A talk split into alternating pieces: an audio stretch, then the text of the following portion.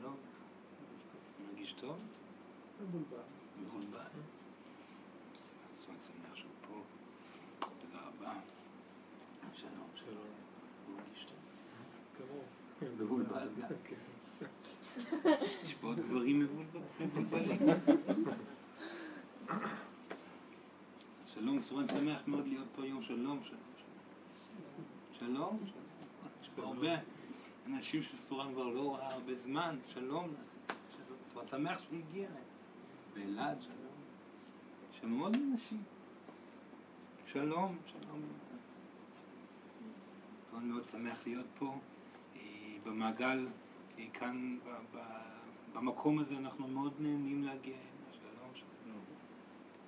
אז אנחנו נשמח כבר עכשיו אם כולם ינסו קצת אה, אה, להשתחרר, עכשיו עוד קצת, שנוכל אה, לתת לכם היום, להעניק לכם היום, יש לנו אה, מעגל שרצינו לדבר עליו כבר פעם, אה, פעמים נוספות, והיום אנחנו נשקיע את הזמן שיש לנו פה בשביל לגעת בנושא שהוא בסופו של דבר החשוב ביותר, שהוא בעצם נושא האגו. מסורן מקווה מאוד שאתם תשאלו גם שאלות רלוונטיות, יש בזה משמעות מאוד מאוד גדולה. ואנחנו רוצים שאתם תוכלו להשתמש בכלים שאנחנו מדברים עליהם אה, ביומיום, ושתוכלו להשתפר, ושתוכלו אה, אה, לחוות חוויה טובה יותר של החיים שלכם. למען זה אנחנו מגיעים, אנחנו הישויות, שמלוות אתכם אה, הרבה מאוד, ומנסות לדבר ולהזכיר לכם. ככל שהזמן עובר, סורן חייב לומר, אנחנו נהיים אופטימיים יותר ויותר לגבי כל הסיטואציה בעולם שאתם חיים בו. יש אה, התעוררות ענקית בשנים אה, שעכשיו אתם נמצאים בהם. יש התעוררות רגשית יוצאת דופן שקורית כל שבוע יותר ויותר. אנחנו רואים יותר ויותר אנשים דנים על הרגשות שלהם, מבינים שהרגש פה הוא המשמעותי ביותר, שבוחרים לחוות גלגול של עושר וחותרים, לפעמים בצורה לא נכונה, אבל מנסים להגיע יותר ויותר אל עבר האיזון הרגשי והעושר שמתלווה מתוך אותו איזון. אנחנו מאוד שמחים על כך. אנחנו מאוד שמחים שכל הנוכחים פה בחדר יודעים היטב על מה סורן כאן מדבר. זה מרגש אותנו, למרות שזו תקופה שמהרבה בחינות המאבקים של האגו בעולם אה, הם מאבקים עוצמתיים מאוד.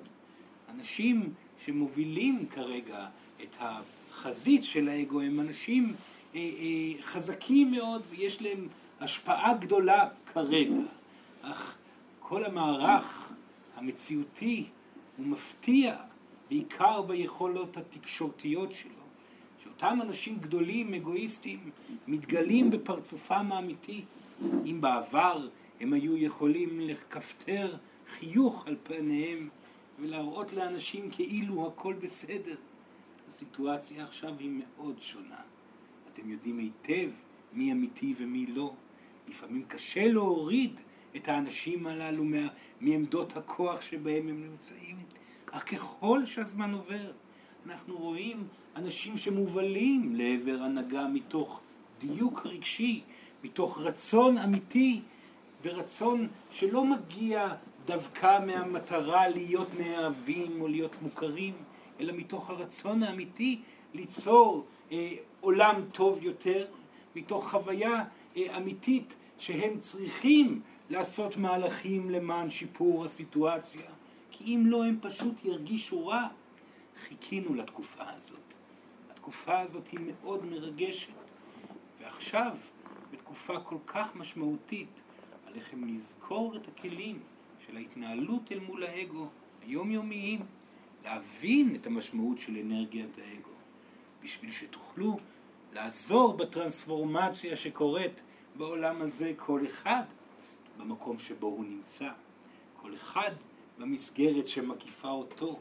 שינויים גלובליים גדולים מאוד יקרו בתקופה הזאת, מתוך שינויים עוצמתיים פרטיים שאתם תהיו עסוקים בהם, שיכללו כל רגע בחייכם, שאתם בעזרת הכלים הללו שאנחנו כאן מזכירים לכם אותם, תוכלו לשפר את הרגשתכם, לשפר את היומיום שלכם, לרפא את גופכם, לרפא את ראשכם, לרפא את המכאובים הפנימיים והחיצוניים ולהעביר רטטים חדשים דרככם שיעזרו להבנה של כל המעגלים שנמצאים סביבכם.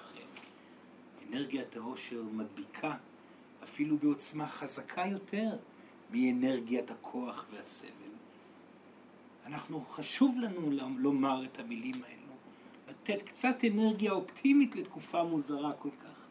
השינויים האלו הם עוצמתיים מאוד, דברים נחשפים בצורה החזקה והכואבת ביותר שלהם. האגו נחשף החוצה ואתם לפעמים קצת עמומים מעוצמת השקרים שהטילו עליכם. לפעמים קצת עמומים מהקצה שהגעתם אליו מבחינה גלובלית. אך ככל שהימים עוברים, נבחרים כאן בחירות אישיות, פרטיות, שמשנות את הסיטואציה למסלול אה, עיגול, חצי עיגול, U-turn, על התהום. ממש כך אנחנו רואים את זה, ואנחנו אופטימיים. אנחנו רוצים שתמשיכו את העבודה היפה שאתם עושים. ותזכרו, אם אתם צריכים לבחור בין אגו לבין דיוק, תמיד תבחרו בדיוק. כי האמת היא שאם אדם בוחר באגו שלו ביומיום, הוא תורם לאנרגיה הגלובלית של האגו. ואדם שבוחר בדיוק ביומיום, הוא תורם לטרנספורמציה החדשה, האנרגיה הנשית, האור הגדול שאמור לחדור לעולם הזה. לכן, תוודאו שאתם לא תורמים לאותם אנשים שחושבים אך ורק על עצמם ועדיין מנסים להוביל מהלכים גלובליים של אלימות, סגירות, צרות עין וחוסר התחשבות בזולת. יהיו אתם מדויקים והרטט הזה יגיע למרחקים גדולים מאוד. אנחנו מבטיחים לכם. אז עכשיו, אחרי שסורן דיבר קצת באופן כללי, אנחנו ניגע קצת יותר לעומק בנושא האגו. נבין קצת יותר לעומק מול מה אתם עומדים ומה המשמעות של השינויים היומיומיים שאתם צריכים לעשות מרגע לרגע, משנייה לשנייה. אז קודם כל, בואו נזכר מהו בכלל האגו. האגו שלכם הוא בעצם, בסופו של דבר, הוא מעין כלי עוצמתי מאוד, שנמצא בתוככם מתחילת מהלך הגלגולים שלכם. זאת אומרת, לאחר שנפרדתם מאלוהים, מתוך המטרה שלכם להגיע יום אחד אולי, וזו מטרה של כולנו, כל הנשמות אה, שנמצאות במערך האלוהות ש, שכולנו נמצאים בה בעצם. אה, המטרה של כולנו היא בסופו ובתחילתו של דבר להגיע למה שראינו אנחנו את אלוהים. אלוהים תמיד הייתה בשבילנו אימא, אבא, מאוזנת, רגועה, שלווה, מעניקה מבלי ניסיון גדול, מבלי אה, מטרה ממעבר, היא תמיד הייתה מאושרת מאוד והיינו קרובים קרובים אליה, היינו בתוכה, היינו תאים מגופה בדיוק כמו שבגופכם יש תאים יחידנים שנמצאים ומרכיבים את גופכם הפיזי, כך כולנו היינו חלק ממנה. וכאשר ראינו את ההתנהלות ההרמונית יוצאת הדופן שבה היא התקיימה, רצינו גם אנחנו בדיוק את זה. רצינו את האושר, את השלווה, את הצחוק, את שמחת החיים שהיא חוותה והעבירה דרכנו את האנרגיה הזו בכל פעימה של הקיום שלה.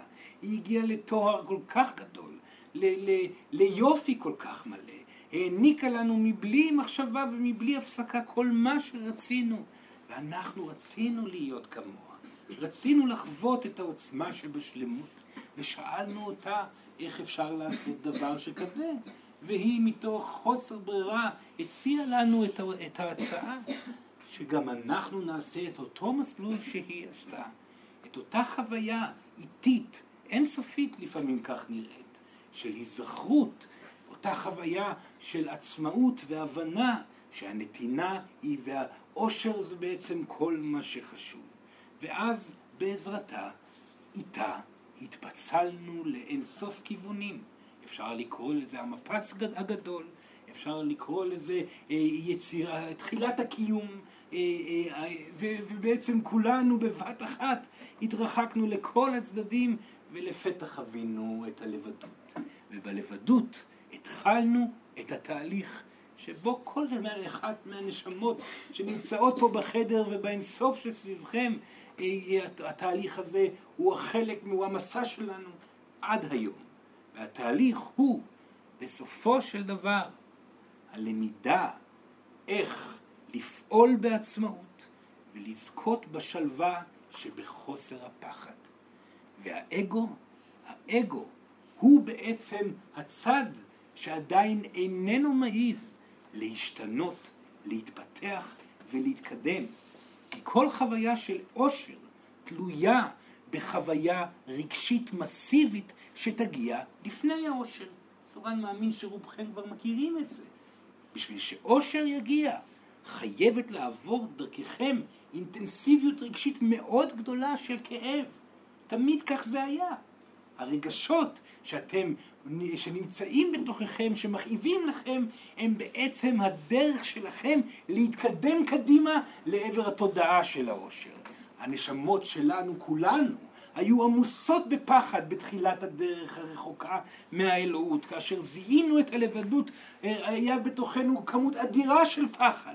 ואז גלגול אחר גלגול, אתם הצלחתם להתנקות מעוד פחד ועוד פחד, ובין הגלגולים חזרתם לאמת. האמת כמה שיכלתם להכיל אותה, את ההבנה של האינסוף, ההבנה של האלוהות, ההבנה של הביחד הקיים, ואז בחרתם עוד גלגול, לעבור עוד חוויות שבהם תהיה עוד הבעה רגשית ושחרור של עוד מטענים של פחד החוצה, ואז ההבנה לגבי האמת הייתה גדולה יותר לאחר אותו גלגול, וכל גלגול התפתחות הגן עדן הייתה בהתאם לכמה אתם הצלחתם, וכך כל נשמה ביקום הצליחה להביע עוצמה רגשית של כאב בגלגול הפיזי. זאת אומרת, העולם הפיזי ממעבר לכך שהוא עולם שניתן ליצור בו, הוא עולם שניתן להביע בו, הוא עולם שאפשר לחקור בו אין סוף אפשרויות, באמת עולם יוצא דופן, ממעבר לכך שהוא כזה, הוא המקום האידיאלי להבעת רגשות. אתם פה בשביל לשחרר מטענים רגשיני, רגשיים אה, כואבים ולהיות מספיק אמיצים בעצם להביע אותם, וזה מאוד מפחיד לסבול. אתם מפחדים מאוד מההבעה הרגשית שלכם, זה הפחד העיקרי שלכם. הפחד האנושי הוא הפחד מהרגש עצמו. לא בהכרח מהחיים, לא מה יקרה לי מחר, לא, זה לא הפחד. הפחד הוא איך אני ארגיש אם יקרה לי כך וכך וכך. החוויה הרגשית העוצמתית שעלולה לבוא אם תאבדו חבר קרוב, אם תאבדו עבודה טובה, אם תזהו את זה שאתם לא מספיק טובים, או כל מיני חוויות רגשיות עוצמתיות מאוד שעלולות להפיל אתכם, לזרוק אתכם על הרצפה וליצור תקיעות בחייכם. זה הפחד הגדול האנושי, החוויה העוצמתית של הרגש המלא שעלול להיות מובע החוצה זה מה שאתם מנסים להימנע ממנו כל הזמן. זאת הסיבה שאנשים משתגעים לדוגמה. או בורחים מחייהם וחיים ביקומים מקבילים כאשר הם אמורים להיות עסוקים בביטוי רגשות ובהתקדמות בחיים אה, אה, ובבחירה בניצחון בפחדים ואז ביטוי שלהם ואז בחירה בהתקדמות עוד פעם ושוב ביטוי שלהם. האנרגיה שלכם בעולם הפיזי אמורה להיות עסוקה בתהליך הזה אבל שם נכנס האגו. מיהו האגו? האגו הוא שומר הראש של הרגשות. מה הכוונה? לדוגמה, אז בוא ניתן, ניתן דוגמה פשוטה, בסדר? בוא נאמר וגבר ואישה חיים בזוגיות, טוב? זה, ו, ו, או, או בוא נאמר כל מפגש כזה, אחד כזה או אחר של ידידים, של חברים, של בני משפחה, בסדר? אז בכל מפגש שנוצר ישנה סיטואציה שבה ישנה מראה חזקה של האדם בעיניו של האחר. אז נחזור לנושא הזוגיות. בזוגיות יש כאן מהלך, סורן דיבר על זה אלפי פעמים, אבל חשוב לו לומר את זה עוד. אין מקום איכותי יותר לעבודה אל מול האגו מאשר זוגיות עצמה. כי הזוגיות היא סיטואציה כמעט בלתי אפשרית, כי כל הזמן אתם אה, מדווחים אחד לשני על המקום שהאגו שלכם נמצא.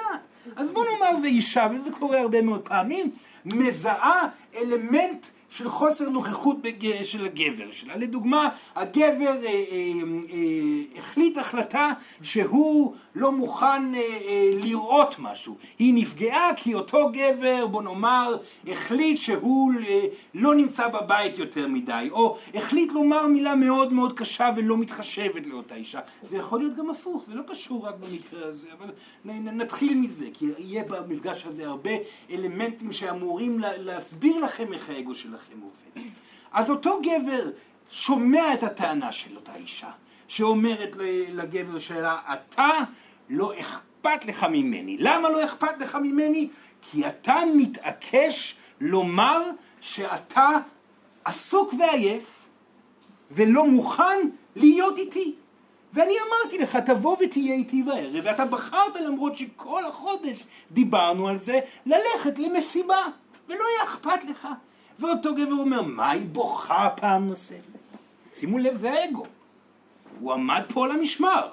מה היא בוכה? היא שוב פעם מבקשת שאשתנה, אני כבר הפכתי את כל החיים שלי למענה, והיא מבקשת עוד ועוד, ואישה תרגיש אותו דבר, זה לא קשור רק לגברים.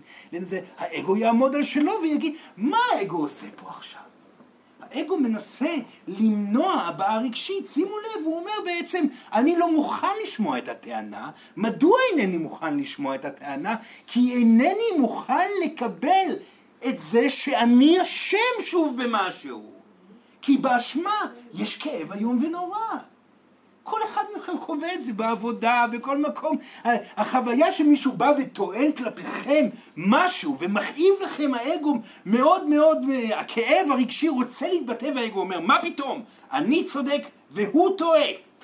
מה קורה במצב כזה כאשר פתאום האגו יוצא בצעקה? יש כאן טעות גדולה. בכעס גדול זה כמובן סממן עיקרי לכך שהאגו נמצא, וזה אומר שאותו אדם שאמר משהו כלפיכם בהחלט צודק.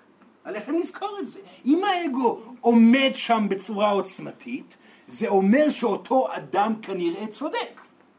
וכאשר אגו עומד בצורה עוצמתית, הוא בעצם מנסה למנוע את החוויה של הכאב שמגיעה עם ההכרה שאותו אדם שמולכם, אישה או גבר, ילד, כל טענה, היא צודקת. כי ברגע שתודו בטעות שלכם, זה יהיה כואב. יהיה כואב מאוד לקבל את זה שאני באמת גבר שלא אכפת לו מאשתו. יהיה לו מאוד כואב לקבל את זה, שבאמת גם עוד פעם היא צודקת. האשמה היא כואבת, ההבנה שאתם פוגעים באחרים היא כואבת, היא בעצם אה, מסלקת איזושהי תמונה שלכם כלפי עצמכם כאנשים מפותחים ומודעים, ובעצם מעידה לכם שיש לכם פה השתנות לעשות. לפני הכל מגיע הכאב, וכאן עליכם לזכור. מה שמקדם אתכם בתהליך הרוחני, בסופו של דבר זה הבעת הכאב. אז למה אתם נמנעים ממנו? תאפשרו לעצמכם לקבל את האמת, תמרו לאגו שקט, שים לב, אתה מתנגד, ייצרו את עצמכם, אתה מתנגד עכשיו, היא טענה משהו ואתה מתנגד, הוא טען משהו ואת מתנגדת, רגע, ייצרו, אם זה המצב, האגו מגן פה על רגש, סלקו אותו הצידה, תנו לו לרגש להתבטא, לאחר הביטוי מה יקרה? הבנתי, אני פוגע באשתי באמת. היא האהובה שלי, ואני עדיין עסוק בעצמי בדיוק כמו שהיא טוענת. אני מצטער, סליחה אמיתית תגיע. ואתם יודעים טוב מאוד לזהות מתי הסליחה של האדם שמולכם היא אמיתית ומתי לא. כל אחד מכם יודע את זה. אדם יכול להגיד סליחה, כל ילד לומד להגיד סליחה. תגיד סליחה. סליחה, סליחה, האם הייתה בזה כוונה? האם הייתה בזה הבנה אמיתית לגבי הטעות שנעשתה? ההשתנות, קבלת האשמה. קבלת האשמה היא קבלת הבעת הרגשות. האם הייתה לזה הבנה אמיתית שהאשמה היא על גביכם, היא באמת שלכם, ומפה והלאה אותו אדם צריך להשתנות? לא, כי הוא ילד קטן, הוא עדיין לא יכול להתמודד אל מול המערך הזה, הוא יתמודד עם זה בעתיד, כאשר באמת יהיו מציאויות שיגרמו לחוויה הרגשית לצאת החוצה, שהן יהיו כל כך חזקות, אירועים שיגרמו לכאב להתבטא ובעצם להוביל להשתנות, כי לאחר שאדם מבטא אשמה אמיתית, מגיעה השתנות אמיתית. אם אדם איננו מבטא אשמה אמיתית, לא תגיע השתנות אמיתית. גברים ונשים, ילדים יקרים, הבינו את זה. וכאשר אתם לא מקבלים ואומרים סליחה, וזה קורה המון. כן, אני מבין, אבל בעצם לא מבינים שום דבר. כן, אני מבינה, אבל מנפנפת בעזרת זה, בעזרת המשפט הזה, את, ה, את ההבעה הרגשית ואת השינוי האמיתי שצריך לקרות. לכן יש בחירה בגלגול הזה. האם עוד פעם להתעקש על עמדתכם על מנת לא להרגיש הרגשה רעה ולא להשתנות? או להחליט החלטה להתבונן אל מול האגו שלכם, לזהות אותו, לחשוב היטב על מה שנאמר ולמה זה מפעיל את האגו שלכם, ולהחליט את ההחלטה שלוש, ארבע ומשתנים. האגו שם בתוככם כי הוא מפחד. האגו שם בתוככם כי הוא מפחד להרגיש, ואתם צריכים להוכיח לעצמכם שאתם יכולים, כי זאת הדרך לשיפור החיים. וככל שאדם חדור מוטיבציה להשתנות יותר ויותר, מקבל טעויות בצורה יותר ויותר מודעת, מחליט להתהפך גלגולים שלמים בגלגול אחד, לשנות את הצורת התגובתיות שלו כאשר הוא שומע אדם חכם מולו, והוא מתנגד כי הוא רוצה להיות חכם יותר, לשנות את התגובה אה, האגואיסטית שלו כאשר אימא ואבא מדברים איתו כי הוא לא רוצה להשתנות גם למענם, לשנות את התגובה אה, האגואיסטית כאשר הבן זוג או הבת זוג מבקשים שינוי פרקטי, לשנות את התגובה האגואיסטית כאשר הילד בא ועצוב בגלל ששוב כעסתם עליו ושוב לא הייתם נוכחים ואתם שוב אומרים לא, אני צריך להיות עסוק בעבודה ועסוק בדברים אחרים. אתם בבית, הילד פה מולכם, הוא מבקש מכם התקדמות מעל האגו והאגו אומר מה פתאום, אני לא ארגיש את האשמה הזאת שהילד עכשיו מצביע עליה אני לא ארגיש את האשמה שהוא אומר שאני אבא לא מספיק טוב. מי יגיד לכם שאתם אבא או אמא לא מספיק טובים, אלא אם הילד שלכם עצמו שמגיב ומנסה להוכיח לכם שוב ושוב ושוב שאתם לא מצליחים להזיז את האגו הצידה, להזיז אותו הצידה בכוח, ולקבל את האשמה ששוב פעם טעיתם. ההחלטה הזאת, שהיא בידיים שלכם, היא בעצם הדבר המשמעותי ביותר שלמענו באתם בגלגול הזה. עוד רגע, עוד רגע. אין שום דבר יותר חשוב מזה. ויש פה אנשים שהאגו שלהם מונע מהם, מעצמם תנועות, והם תקועים בבית הרבה מאוד זמן.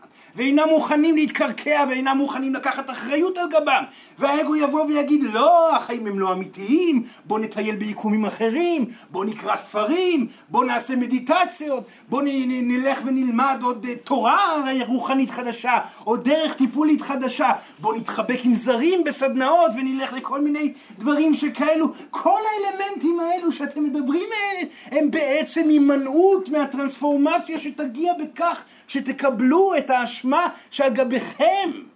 שאתם לא מעיזים להיות נוכחים בקרקע, שאתם לא מעיזים ליצור את חייכם באקטיביות מלאה.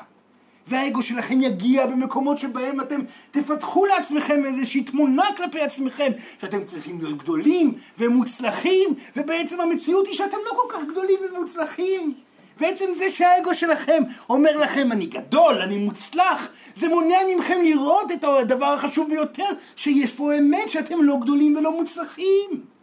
זה קשה לכם להביע את הרגש הזה. סורן יודע. אבל ברגע שתביעו את הרגש תבוא השתנות. כי באותו רגע כאשר אדם שבטוח שהוא גדול ומוצלח ומבטל את האגו שלו ואומר את האמת אינני דבר. אותו אדם יוכל להיות בנוכחות מלאה בעשייה שלו כי אף אדם שבטוח בגדולתו והצלחתו לא ייצור כמו שהוא ייצור ללא האגו. או ייתן ויעניק כמו שהוא ייתן ויעניק ללא האגו, או יבחר בחירות אה, מודע, מודעות והחלטיות אה, ומיידיות אפילו, כמו שהוא יכול לעשות את זה עם, אה, אה, ללא האגו. כשהאגו נמצא הוא מונע השתנות, הוא מונע תנועה, הוא מונע פעולות נכונות, לפעמים הוא מפעיל פעולות חזקות מדי, לפעמים הוא גורם לאדם לצעוק ולהתווכח ולבטא את רגשותיו בכל מקום ולהוכיח לזה שזה שהוא גאון, חכם, יפה ומוצלח או כל מיני דברים כאלו. הוא יכול להגיד לאותו אדם שעכשיו זה הזמן לקריירה, שבעצם אם האגו יזיז הצוד, הצידה ואותו אדם יקבל את זה שאין לו לאן לרוץ בקריירה, שבאמת מה שיעשה לו אושר עכשיו זה להישאר בעבודה פשוטה ולהשקיע את האנרגיה שלו בילדים כרגע, או כל דבר אחר. כאשר אין את הפחד הזה, ואתם מזהים את המקום שההתנגדות הגדולה מגיעה, אתם יכולים לשאול את עצמכם על מה האגו מגן. הוא מגן על רגש מסוים שצריך להתבטא, וכאשר הוא יתבטא, הסיטואציה תיפתר.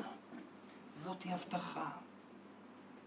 ואדם שיהיה עסוק בנושא הזה בלבד, יגלה להפתעתו שהאושר גדל, המציאות מתנקה, השלווה מופיעה והופכת ונהיית בהירה יותר, השמחה מהפרטים הקטנים או ממלאה את החיים לחלוטין, ופתאום אינכם זקוקים לדבר. ופתאום וכאשר מגיעה איזושהי הצעה לגבי התנגדות אתם קשובים אליה באופן אה, מיידי ומשתנים באופן מיידי בזמן מהיר מאוד. אתם אמיצים, אתם נוכחים ואתם לוקחים את החיים למען האלה, בעזרת האלה, סוף סוף בקלילות. כי כאשר אדם מתחיל את עבודתו אל מול האגו, הוא מזהה את הקסם שבחיות. הוא רואה איך שאושר מעצב את המציאות באופן מיידי, ואיך שסבל מעצב את המציאות באופן מיידי, וכך הוא יכול להתמסר לאמת המוחלטת הפשוטה מאוד מאוד מאוד.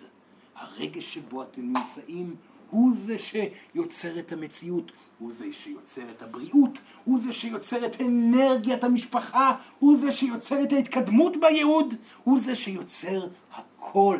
ולכן כל מה שעליכם לעשות זה להתעכב בדיוק על האגו שלכם ואיך אתם מחליטים החלטה עוצמתית להשתיק אותו ולהזיז אותו שחס וחלילה הוא לא ינהל אתכם וחס וחלילה לא תהפכו להיות חיילים של החושך כמו בגלגולים קודמים שבהם הייתם קרים, קשים, תוקפניים, אנסים, רוצחים, חסרי מודעות, כולכם הייתם כאלו. כל נשמה ביקום היא נשמה מתפתחת. זאת אומרת שהתחלתם רחוק מאוד בשחור ופעלתם מתוך פחד גדול מאוד ומספיק שתלכו חמישים שנה אחורה אתם תראו עולם הפוך לחלוטין ללא מודעות רגשית בכלל, מתוך, שפועל מתוך פחדים מאוד גדולים. יש חלקים עצומים בעולם שעדיין פועלים כך. אם רצונכם לשנות את העולם, שנו את עצמכם. אם רצונכם להביא אור לעולם, נצחו את האגו שלכם, והפסיקו להטיל את האחריות על האחר. כי האגו שלכם הוא זה שיוצר את המציאות תמיד, והפתרון שלו יפתור את הדילמה עצמה גם כן. אז זה חלק אחד שסורן רצה לדבר עליו. סורן יפתח עוד נושא קטן אחד. זה בסדר או שזה כבר יותר מדי? אפשר? בסדר. חלק נוסף שהאגו נמצא נוכח מאוד בו, זה עצם ההימצאות שלכם אל מול סיטואציה קיימת. האגו שלכם הוא מאוד חכם ומאוד מוצלח ביכולת שלכם שלו להוציא אתכם מנוכחות בקרקע. לדוגמה, כאשר אה, ישנה סיטואציה אה, אינטימית. ברוב המקרים כאשר יש פחד מאינטימיות, זאת אומרת פחד מהתאהבות, מרגשות טובים מתוך הפחד לאבד או, או להיפגע. פחד מרגש טוב ברוב מוחלט מהמקרים הוא הפחד מהרגש הרע שיגיע אם הרגש הטוב יסתיים. בסדר? זה, לא, זה לא הפחד מלהיות מאושרים. אתם, ישנם רבים אנשים שחווים אושר גדל יותר ויותר, וסורן אה, נמצא איתכם ורואה אתכם מתפתחים ומתקדמים, ומאוד שמח על כך.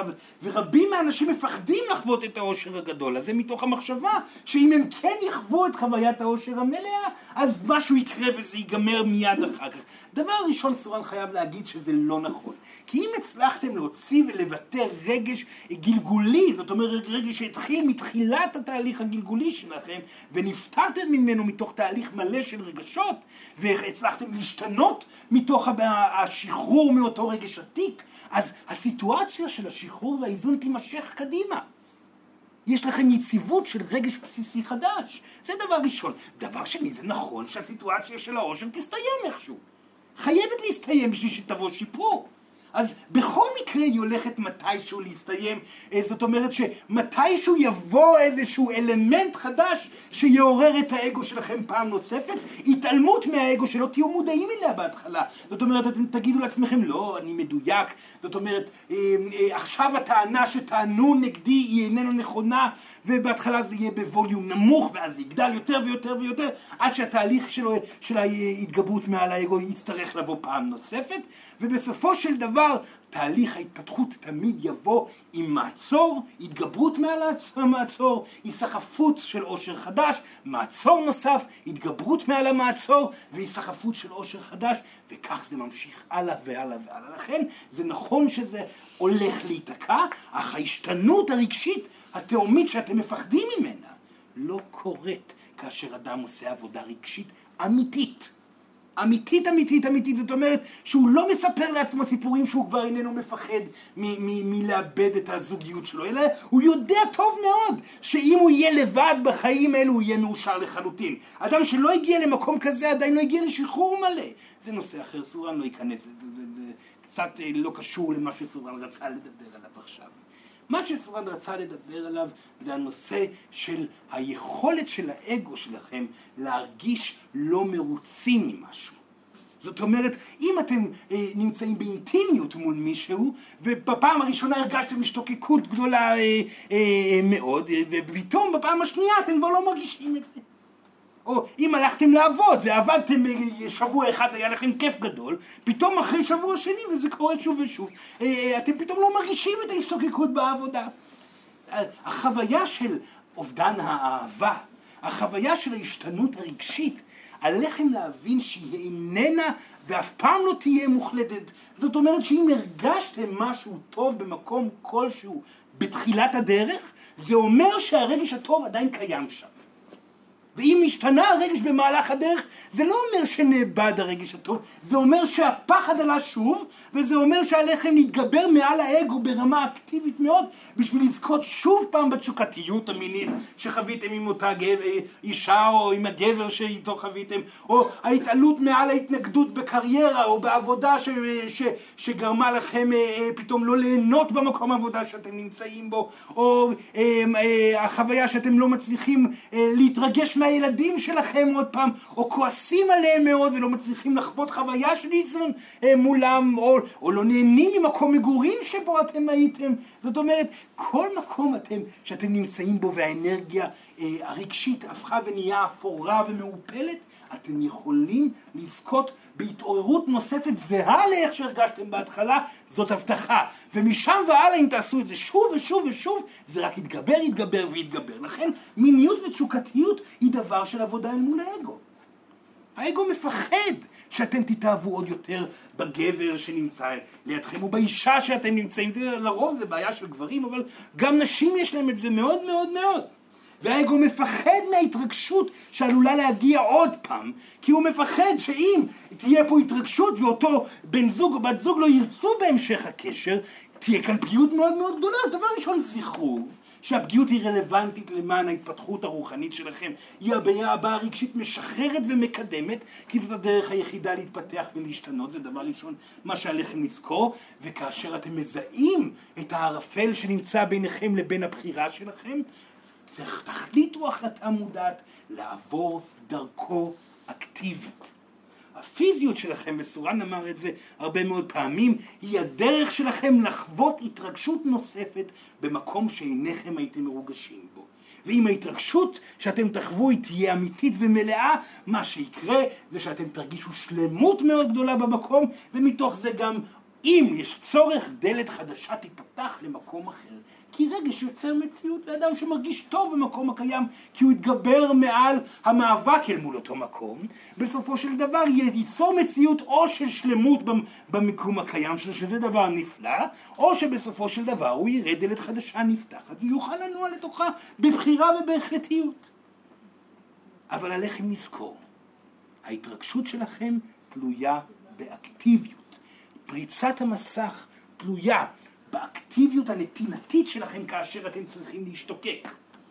פריצת המסך הערפילי הזה של האגו תלויה בהחלטה שלכם להעניק הענקה מלאה, לטפל אם אתם מטפלים, ליצור אם אתם יוצרים, אה, לעזור לטרנספורמציות במקום העבודה אם, אם זה תפקידכם, או פשוט ליהנות מהמחשב המרובע של מול עיניכם ולכתוב אה, מספרים בצורה כמו שעשיתם בפעמים הראשונות.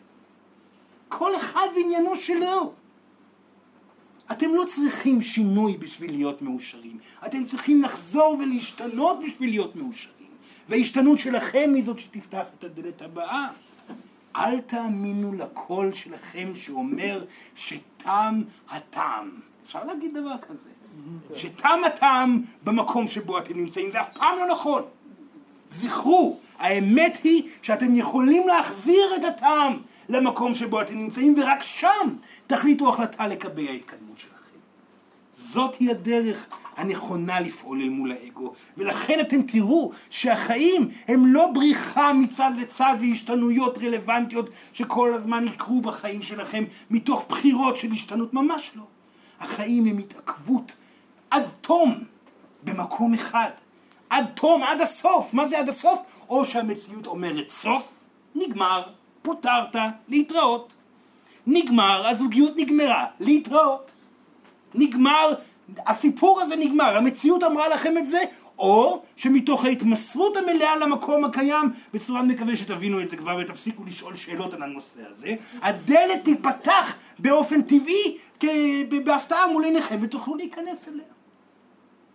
אם תזכרו את החוקים האלו, הקטנים האלו, שאנחנו דיברנו עליהם עכשיו, אם תזכרו את האלמנטים הפשוטים האליהם שהתעסקנו בהם בשיחה, בשיעור נקרא לזה האחרון, יהיה לכם הרבה הרבה יותר קל לעבוד אל מול האגו שלכם. מצוין. עכשיו זה הזמן שלכם לשאול. ובבקשה תשאלו, תזהו את המקומות שבהם יש בלבול ותפתחו אותם פה במעגל. סורן מבטיח לכם שזה יעזור לכל הנוכחים. בבקשה, אפשר קצת מים? תודה רבה לך. כן. מדוע כל כך אכפת לכם מה חושבים האחרים?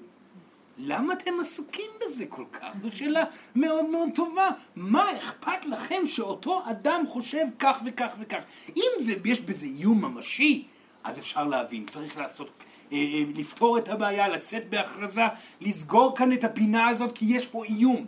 אך אם יש פה מחשבה שאחרים חושבים, ואנשים נוהגים לחשוב מחשבות, ונמצאים בפחדים ובדאגות שלהם, ומטילים מתוך זה את הרוע שלהם החוצה, כי האגו שלהם נמצא שם. מה קורה לדוגמה? בואו בוא נאמר ואתם יוצרים מהלך. סורן מכיר את זה גם באופן אישי שלו, בחייו שלו הכיר את זה. סורן, סורן היה בא ואומר דברים מול רבים. האמת שגם עכשיו עושה את זה. עכשיו הוא מדבר גם מול רבים, זה לא כל כך משנה לו, כי הוא כבר לא נמצא פה בכלל, ולא, אבל בוא נאמר ואומר דברים, לוקחים את זה אנשים אחרים.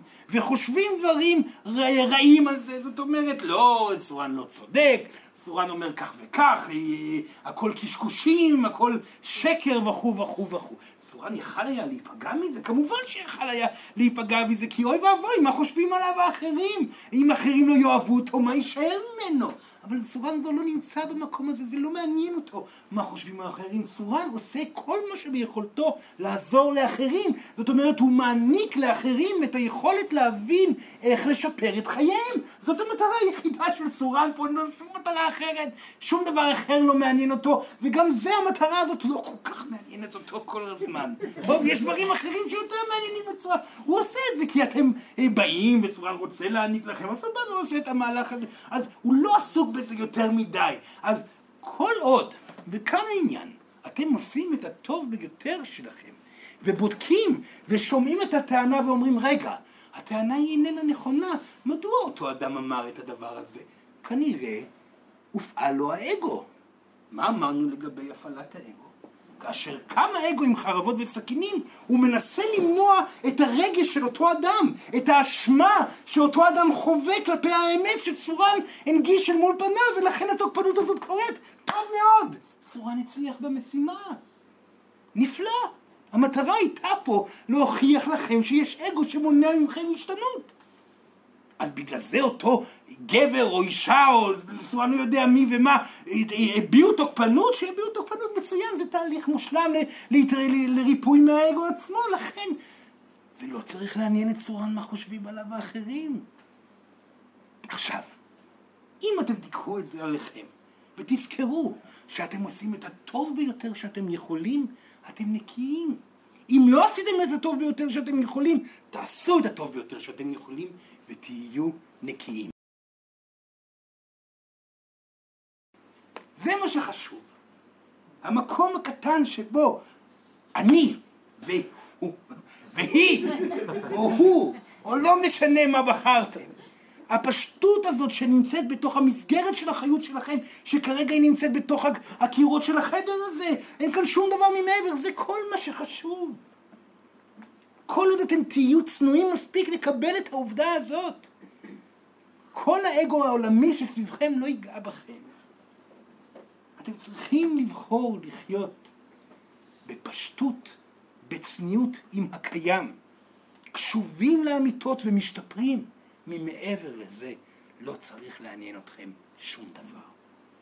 בסדר ילדה, בהצלחה, זאת משימה לא פשוטה. אבל שימו לב איפה האגו עומד פה, הוא ישר קפץ עם סכינים. אם כך, יש פה עבודה לעשות. נפלא. כן, בבקשה. אה, בהמשך למה שאתה אומר עכשיו, איך אנחנו מזהים אם אני באה מתוך מקום שבאמת לא מעניין אותי מה אומרים עליי, או זאת ההתנגדות הזאת של האגו, שאומר לא מעניין אותי, אני עסוקה עם הבן זוג שלי, עם הילדים שלי, לא. קודם כל, התעכבו על זה. זאת אומרת שאם אתם אנשים שמביעים את דעות, דעות, דעותיכם, דעותיכם בעשייה שלכם, ביצירה שלכם, ושמעתם שמועה שמישהו אומר עליכם משהו, התעכבו על השמועה. דברו עם השמועה, תקראו אותה, תכתבו אותה בדף. האנשים חושבים שאני לא יפה. בסדר? האם אני באמת לא יפה? כן יפה, לא יפה. תקראו את המשפט הזה שוב, ואז שוב, ואז שוב, ואז עד שאתם תבינו מה כאן המשפט הזה אומר לכם. יכול להיות שהמשפט הזה יגיד לכם, רגע, זה, זה באמת לא, לא, זה, אולי זה השפיע עליי שהייתי בת 12, שאמרו עליי שאני לא יפה, אבל אני כבר יודעת שאני יפה, כי יש פה גבר שאומר לי כל הזמן, אני יפה. ואני מאמינה לו, כי הוא כל כך אוהב אותי, הוא הוכיח את היופי של, שלי באהבתו אליי. אז זה אומר שהנושא הזה שכאן אותו אדם אומר שאני לא יפה, הוא כבר לא רלוונטי אליי. כבר עברתי עם זה תהליך בגיל 12 עם הנושא הזה. אז אם כך, אני פטורה מזה. אבל יש סיכוי שהדבר הזה יבוא ויגיד, רגע, נכון, אני לא מתעכבת מספיק על היופי שלי, אני מזניחה את זה, סתם אומר את זה דברים, כן? כל אחד בעניינו שלו. אז, אז כאן צריך לעשות שינוי. התעכבו על הביקורת. עצרו, תסתכלו, תקראו אותה עוד פעם, ועוד פעם ועוד פעם. בשביל זה גם קיים בשבילכם אה, אה, הפייסבוק שלכם. אם מישהו אמר משהו לא יפה על היצירה שלכם, יש לכם ב... ב אה, סורן לא זוכר את המילים האלה שלכם. כל מיני הדברים האלה. מישהו אמר משהו עליכם, מישהו חשב משהו על היצירה שלכם, מישהו אה, הביע את עמדתו, תעצרו, תבדקו, תעברו תהליך עם המשפט עד שתדעו האם מדובר פה על אגו או על משהו אחר. ואם מדובר פה על אגו, קבלו את הטעות, תשתנו, תביעו את הכאב, תפרצו בבכי יום, יומיים, שלושה, כמה שצריך, ואז החליטו להשתנות. בסדר? עדיין קשה לי להבדיל בין, ה- אני אגיד לך, כן. כן. אה, יש לי חברה ש... באופן כללי סורן חייב להגיד שטוב היום דוגמאות ספציפיות, בסדר? כן.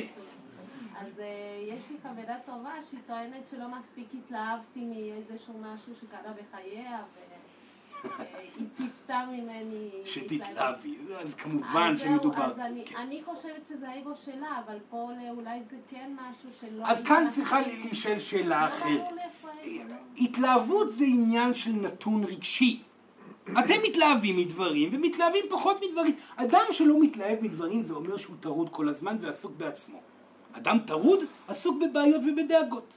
עליכם לבדוק אם כך, שמאשימים אתכם בחוסר התלהבות, עליכם לבדוק האם אתם באמת מתלהבים ורגילים להביע את ההתלהבות בחיוך ובצחוק קטן ולא רגילים להתפוצץ ולא מכירים התפוצצות של התלהבות כמו שאחרים מצפים לראות התלהבות ונוח לכם עם זה, אז הכל בסדר. אבל אם אתם מזהים באמת שאתם טרודים כל היום והייתם אמורים להתלהב ממשהו ולא הצלחתם להתלהב כי הייתם עסוקים יותר מדי בשטויות שלכם. אז זה מדויק. אז עליה לשאול את עצמה שאלה, האם אני הייתי טרודה מדי ולא התפניתי לדברים חיצוניים אליי? זאת השאלה שעליה לשאול. כי מה שמונע התלהבות זאת התעסקות פנימית מוגזמת. זה המחשבות, הדאגות, עניינים שכאלו. אז אם היא לא מוטרדת, והיא כן יודעת לי, אה, אה, להתלהב כמו שהיא מכירה, אז זה מספיק.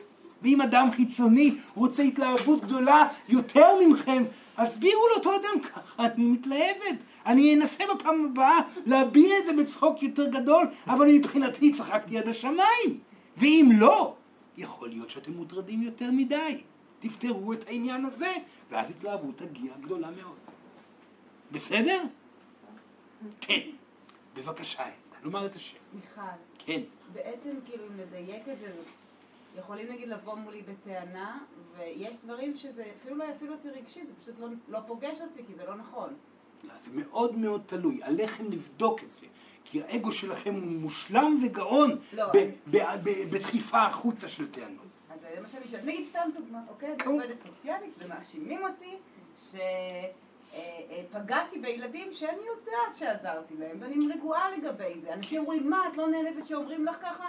לא, כי אני יודעת שעזרתי להם. כן. זה פשוט לי. כן. זה לא מפעיל אותי רגשית בכלל. אז אם זה לא מפעיל אותה ברמה כזאת שהיא בדקה וחקרה את זה לעומק, והיא עשתה את זה בעבר, נכון? היא מתמודדה עם משהו בעבר, הוא כבר לא רלוונטי אליה להווה, כי היא הביעה את הרגש הזה בעבר. כאשר דבר כזה מגיע פעם נוספת, לאחר שעשיתם תהליך רגשי בעבר אל מול אותו נושא, זה אומר שהיקום ובעצם הרגש שלכם בא לבחון פעם נוספת את הסיטואציה. וזה בעצם אישור, אה, אה, אה, אה, אה, בדיקה נוספת ואישור שלם לכך שהתהליך כבר נעשה. לכן תבדקו את זה בצורה מאוד מוקפדת. לא, אני מה שאני מנסה לשאול סורן זה שיש מקומות שבאמת לפעמים אנשים מפעילים את הרגשות שלהם עליך, כן. ולפעמים זה לא רלוונטי. נכון. כן. אני נכון. יודעת לזהות מתי אני כועסת ואומרת אתה לא נכון, ומתי באמת זה לא פוגש אותי, אז אני מאוד רגועה עם זה. נכון. אני שואלת אם זה ההבדל. צורן מסכים עם מה שהיא אמרה, רק רוצה ומוסיף, תבדקו היטב, תמיד. עברו על המשפט פעם נוספת.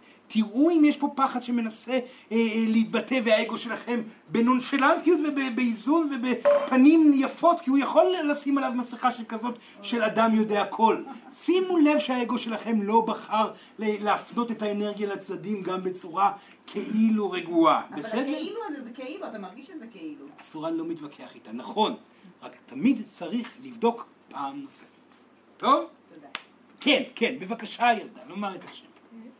אני, כן, אה, בתוקפנות וזוגיות, איך אני יכולה לדעת מתי זה באמת תוקפנות, שהיא לא נעימה לי ופוגעת בי, שתוקפנות כלפיה. כלפיי, כן. או שזה האגו שלי מספר לי, שבעצם תוקפנים אליי והוא מנסה להסיט אותי ממה שאני אמורה להקשיב לו באותו. רגע.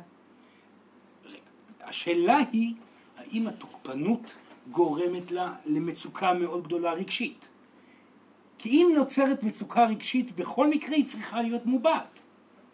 אז אם נוצרת כאן תוקפנות ויש כאן הרגשה שתוקפים אתכם אה, אה, ואתם לא מצליחים להתאזן אל מול, מול התוקפנות הזאת, זאת אומרת שאתם עדיין לא יודעים משהו, לא בטוחים במשהו. לדוגמה, אה, כאשר אדם תוקף אתכם אתם יכולים להגיד, רגע, אם האדם שמולי תוקף אותי בצורה כזאת הוא בכלל לא אוהב אותי.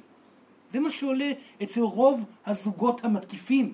הוא לא אוהב אותי ולכן הוא תוקף אותי ואז המגננה מגיעה כי את, אה, אותו אדם שמותקף איננו רוצה להרגיש את ההרגשה הזאת. הוא לא אוהב אותי, מה אעשה בלעדיו? זה רגשות שרוצים להיות מובעים, הוא לא רוצה לחוות את החוויה, האגו יוצא עם סכינים וחרבות וצועק ותוקף את אותו אדם בחזרה. ואז מתחילה המלחמה. כל אחד מגן על הרגש שלו. האגו תפס את המקום ולא מוכן להוריד את החרבות ולהגיד רגע ממה אני כל כך מפחדת? מזה שהוא לא אוהב אותי אז הוא לא אוהב אותי והוא יהיה ויהיה לבד עוד מעט ולנצח יהיה לבד. וכל הרגשות שרוצות להיות מו- מובעות עד השלב שבו אותו, אותה אישה או גבר אומרים בסדר לא נורא הכל בסדר. אז הוא לא יהיה איתי לא קרה שום דבר. ושם אתם תוכלו להתבונן על התוקפנות של אותו אדם ולומר בסדר התקיפה שלו מגיעה מהמצוקה אה, שלו, ולא בגלל אה, שהוא לא אוהב אותי, זה פחדים שלו. ושם המעגליות של התוקפנות נגמ- נגמרת. זו אותה עבודה של לזהות את הרגש שרוצה להתבטא. אם אתם מתכווצים, זה אומר שהאגו שלכם מנסה למנוע הבעה רגשית. יהיו עסוקים בעצמכם, במה אתם צריכים לעשות בשביל להגיע למצב שאותה תוקפנות של האדם שתוקף אתכם כבר לא תשפיע עליכם רגשית. ולרוב זה יהיה קבלה של האפשרות שהקשר הולך להיגמר, וקבלה של האפשרות שאולי תהיו לבד אה, אחרי זה, ואז חוויה של המציאות האפשרית הזאת והשלמה איתה. כאשר אדם משלים עם הסיכוי שקשר יכול ועלול להיגמר ואיננו מפחד מהסיכוי שכך יקרה, הוא יוכל להיות מאוזן אל מול התוקפנית, תוקפנות הכי תוקפנית. בסדר? בהצלחה. כן. שאלה. לומר את השם. מירי. אפשר מים בבקשה? אה, נתייחס לערמומיות של האגו. כן. אה, רוב חיי האגו ניהל אותי כסוג של מנגנון הגנה. רוב גלגול, מתחילת הגלגולים עד כה. בדיוק. כן. ואני חושבת שאולי גם זה משפט שהוא אה, טומן בחובו איזושהי ערמומיות, כי זה מתרץ לי, אבל לא משנה, נניח לזה כרגע. ואני מרגישה שאני, שאני עושה שינוי בתחום הזה, וכל פעם שאני מרגישה שאני עושה איזשהו שינוי, עובר זמן ואני מסתכלת אחורה ואני מזהה שגם שם היה אגו. כן. ויש לי הרגשה שהוא מאוד אה, עושה לי המון תחבולות, ואני הוא לא עושה. יודעת לזהות מתי זה באמת אני האותנטית ומתי זה עדיין איזשהו משחק שקורה בתוכי. דבר ראשון, התהליך של ניקיון האגו הוא תהליך מאוד אינטנסיבי, שיכול לקחת זמן ארוך. זאת אומרת, יבוא היום שבו אתם תזהו את האגו שלכם באופן מיידי, ותדעו בדיוק איך לשתוק, ואיך לא להגיד את הדברים שהאגו רוצה להגיד, ואיך לא לפעול בפעולות שהאגו רוצה להפעיל. אבל עד שיגיע אותו היום, אחרי אין ספור גלגולים שבהם האגו שלט על חייכם, זה ידרוש מכם התכווננות מאוד גדולה לנושא. וזה אומר שגם אם תעשו את צעדי התפתחות, תזהו את האגו שלכם בצעדים הקודמים. אל תרגישו רע עם זה שאתם הייתם אגואיסטים למרות שחשבתם שהשתפרתם. לא נורא, זה אומר שיש עוד שיפור ועוד שיפור ועוד שיפור. סורן מבטיח. בשלב מסוים מגיע המקום שאתם רק מריחים את האגו ואתם מזיזים אותו הצידה. יגיע המקום הזה, אבל הוא דורש הרבה עבודה. ואם התחלתם את העבודה בשנים האחרונות, אז יש לכם עוד קצת זמן לעשות את זה. בסדר? אבל אין, אין דרך לזהות באופן מיידי. כמובן. שיש דרך לזהות, אם תהיו קשובים להתכווצות. אם תהיו קשובים להרגשה של חוסר הנוחות שמגיעה, ולא תספרו לכם, לעצמכם סיפורים על כך שאתם צודקים, כאשר בפנים יש כאב שרוצה להתבטא. כי סורן אמר באחת הפעמים שאפשר לזהות את האגו על ידי תחושה של אופוריה. לא, לא, זה במצבים. זה במצבים אחרים. זאת אומרת, זה, אוקיי. אגו יכול להגיע במצבים של אה, פנטזיה, זה, זה חוסר נוכחות בקרקע. זה תחום אחר, זה מצב שאדם איננו רוצה להתקרקע והוא מעדיף להיות באופוריה כלפי עצמו, כלפי כל מיני סיפורים שהוא מספר לעצמו, על מנת לא לעשות שינויים אקטיביים בחייו. זה לא האגו שסורן דיבר עליו היום. אוקיי. בסדר? מצוין. כן, בבקשה. אני לא סגורה על... רונית. כן, אני לא סגורה על איפה האגו בתוך זה, אבל יש לי תחושה שיש כאן אגו. כן. אה, זה יותר אה, ב- הבעה הבעה רגשית. אה, היה לי איזשהו שינוי אה, בעבודה, והחלטתי להתמסר, בשעה טובה, ואני מרגישה כל יום מפוחדת בכל רגע נתון בערך, ואני מתמודדת, כי בחרתי להתמסר. אבל אני מרגישה ש... שאני לא מביעה, אה, שאני לא מצליחה להגיע להבעה רגשית, ואני מרגישה שזה, שזה משפיע שאני צריכה להביע רגשית. ואני לא, לא יודעת איך. ואני מרגישה שהאגו נכנס פה אולי לא כמשהו חיצוני, אלא כמשהו פנימי, של כן. אמירות שאני אומרת לעצמי, מקטינות, דווקא לא... כן. אז השאלה איך... איך, להתמודד אל מול הסיטואציה הזאת. כאשר אתם נמצאים במקום שלקחתם על עצמכם אחריות חדשה שהיא אה, אה, קשה לכם מאוד, זה אומר שבסופו של דבר אתם מתמודדים עם רצף של פחדים בזמן קצר. צריכים לתת לזמן הזה לעבור.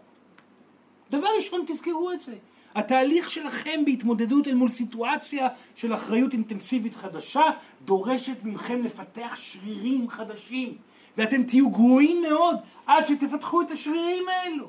כי אדם שמחליט לעבוד אחרי שלא עבד כל חייו, הוא צריך ללמוד איך לחיות, לחיות בעומס. וכמובן שתהיה לכם ביקורת פנימית שתגיד אנחנו לא מספיק טובים ולא מספיק טובים.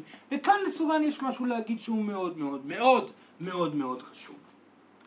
כאשר אתם נמצאים בסיטואציה שבה אתם עדיין לא שולטים בצורה מלאה כי אתם לא מספיק טובים, ומגיעה ביקורת עוצמתית מאוד על עצמכם, צורן ואנחנו הישויות מאוד מכבדים את הסיטואציה הזאת. כאשר אתם ניצבים כל יום מספר פעמים על דוכן אה, אה, המשפט הפנימי שלכם אל מול האולם של האשמות וביקורת, זה מקום מצוין, כי רק ככה מתקדמים. הפסיקו להגיד את המשפט, אתה מבקר את עצמך יותר מדי. מעטים הם המקרים שזה נכון. קשה לכם, אתם שונאים את מה שאתם עושים, תבדקו היטב היטב היטב אם יש לכם איפה להשתפר, וברוב מוחלט מהמקרים, בשלב הראשון, והאמת שתמיד, יש פה מקום להשתפר. אתם לא מרגישים מספיק טוב בעבודה. אז אם זה אנשים אחרים שאתם מושפעים מהדעות שלהם אה, אה, עליכם, זה כבר משהו אחד. אתם צריכים לפתור את הנטייה שלכם לעבוד בצורה רגשית בתוך מקום עבודה. זאת אומרת, יהיו מקצועיים בלבד, סיימו את העבודה ותחזרו הביתה. אם זה המצב והדעות של האחרים הם אלו שמשפיעים. אבל אם זה הדעות שלכם על עצמכם, ואתם רוצים להיות יעילים יותר, מדויקים יותר, מקצוענים יותר, אה, אה, אה, מעניקים יותר, מהירים יותר וכו' וכו' וכו'. ואומר אומר בית המשפט הפנימי, אינני מספיק טובה, אינני מספיק טובה ואינני מספיק טובה, להיות קשובים ולהשתפר. עד השלב שבו אתם תדעו שאתם מספיק טובים. בסדר? כן. ומה עם ההבעה הרגשית? הבאה, דבר ראשון, דבר ראשון, אם ישנו כאב גדול שאתם חווים בגלל חוסר הצלחה, כאשר הצלחה מתקדמת, האיזון הרגשי משתפר. זה דבר ראשון, וזה דורש זמן השתפרות. אם אתם משתפרים ועדיין מרגישים שאתם רוצים לבכות, תבכו בבית. תבכו בשירותים, בעבודה אם אתם יכולים. תיתנו את המקום, אבל שימו לב אם היה שיפור או לא. כי אם עדיין אתם לא מרגישים שהשתפרתם, אז אפשר להבין למה המצוקה קיימת והיא לא דורשת הבעה רגשית. היא דורשת שיפור. כן, זה תסכול. התחושת אה, חוסר הצלחה או ההתמודדות. כן. ההתמודדות עם הקושי הוא, הוא קשה רגשית גם, כן. זה, זה תסכול, זה, זה... זה תסכול, אבל זה תסכול שדורש פחות הבעה מסיטואציות של רק רגש שרוצה להיות מובע מבלי קשר למציאות קיימת. קודם כל שיפור, ואז אם נותר משהו להביע, תביעו. בסדר? בבקשה. כן, בבקשה, כן. אני כל הזמן... לומר את השם. אדיר. כן. האיכות של התחושה שלי היא כל הזמן מועקתית. לא משנה מה אני עושה, אני מנסה ליהנות, לצחוק. אני לא מצליח לצחוק כי אני מפחד לצחוק. אני אחרי שנייה צוחק ואז אני פשוט עוצר ומרגיש תחושה נוראה של גיהנום. אני כל הזמן מרגיש גיהנום איפשהו, וזה כבר איזה כמה חודשים שזה ככה. ואני לא מצליח לשים את הראש ולנוח, וזה פשוט סיוט. כן. אה, לא יודע.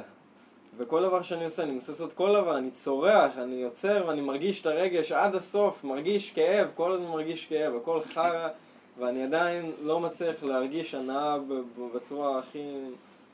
קטנה כן, אבל לא, לא כמו שהייתי רוצה, אני לא נח ואומר, טוב, אני יכול לסבול עכשיו, אני תמיד סובל. כן. אה, דבר ראשון, אדם שנמצא בתקופה שתמיד יוצא והוא חווה חוויה של סבל ומשקיע את כל היכולות שלו בהבעה רגשית, מפספס משהו גדול. כי אתם לא תחוו חוויה של איזון רק אם תביעו רגשות. האקטיביות היא מאוד מאוד משמעותית. ההשתנות היא המשמעותית. הבעה הרגשית היא חשובה. האגו זז הצידה, אני סובל, מצוין. אבל לא באתם הנה רק לסבול. באתם הנה להשתנות. השינוי הוא משמעותי מאוד. אם לא קורה שינוי מתוך הבעת ההבנה של הטעות שנעשתה ולא מגיע שינוי אקטיבי, אז לא יהיה פה שום מצב של שיפור ואיזון רגשי. עכשיו, כאן מדובר על סיטואציה שבה כל הזמן מרגישים מצוקה. זאת אומרת שכנראה כבר יש יותר מדי מקום להבעה רגשית וצריך לבוא לפה שינוי פיזי מאוד אינטנסיבי בחיים. מה הכוונה? קרקע. עבודה, עשייה, להפסיק לחשוב, לקום בבוקר, להדור את הגינה, לנקות את הכלים, ללכת לעבוד, להתחיל לחיות את החיים. אדם שמרגיש יותר מדי לא יצא מזה שום דבר. יש לכם ידיים ורגליים, אתם בעולם פיזי בשביל לעשות. זה נפלא שהוא מודע לרגשותיו, זה נפלא שהוא מזהה את האגו שלו, כל הכבוד, אבל זה רק חלק מהמשימה. צריך לבוא כאן אני- שינוי. ומה עם הבעיה הזאת שאני עובד ואני פשוט לא, אני עייף, אה, יש לי, אני מרגיש שאני עומד למות פיזית כל הזמן, שאני עייף ומרגיש זאת לך... אומרת, העייפות מה, הזאת... זה הא- האגו גורם לגוף שלי להיות נכון. מרגיש רע, ובגלל זה הוא לא רוצה... נכון מאוד, אז זה מה בדיוק... עושים זה, במצב כזה? זה בדיוק מה שסורן דיבר קודם, על המקום של האפלוליות שהאגו יוצר ביניכם לבין הנוכחות בתשוקה מלאה. גם אם אני מרגיש שאני עומד למות, פשוט ללכת ולעשות ולעבוד. כן, הוא לא עומד הגוף למות. לא יקרוס. הוא לא יקרוס, אלוהים שבשמיים. בן כמה הוא? בן כמה הוא שיגיד את זה? כמה? 19. 19 הוא, למה שהגוף שלו אני לא יקרוס? יודע, ככה אני מרגיש. אז שלא, אז. שלא יאמין לאגו שלו שמנסה למנוע את הנוכחות שלו בקרקע. שיעבוד ויתגבר על האגו בצורה אקטיבית. סורן אומר לו פה עכשיו, וסורן רופא, הילד הזה בריא והוא עוד ילד. האגו שלו מנסה למנוע ממנו נוכחות בקרקע, ועושה את זה כבר באופן קבוע למשך חודשים ארוכים מאוד. מספיק עם טיסות לשמיים, מספיק עם הבעה רגשית. סורן שמח שהוא למד את הנושא הזה בחודשים הקרובים. אני מקווה שאני... אני- שאני- שאני- מספיק עם ההבעה הרגשית. סורן אומר, מעכשיו והלאה אקטיביות, שילך לעבוד בכל מקום, ולא משנה, שלא ירוויח כסף, שיהיה עסוק בעשייה מבוקר ועד לילה. שם יבוא איזון, שילמד את הקרקע, הוא בא הנה למען זה.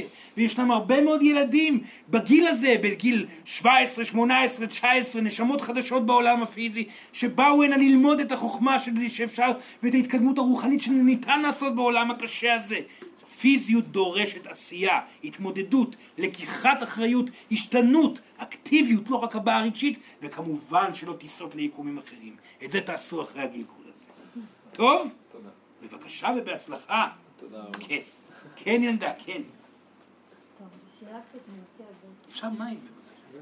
אה, במקומות העבודה האחרונים שהיו לי, תמיד נתקלתי באיזושהי דמות ש... שהייתה מאוד אה, מטרידה. אותי, בכל אופן.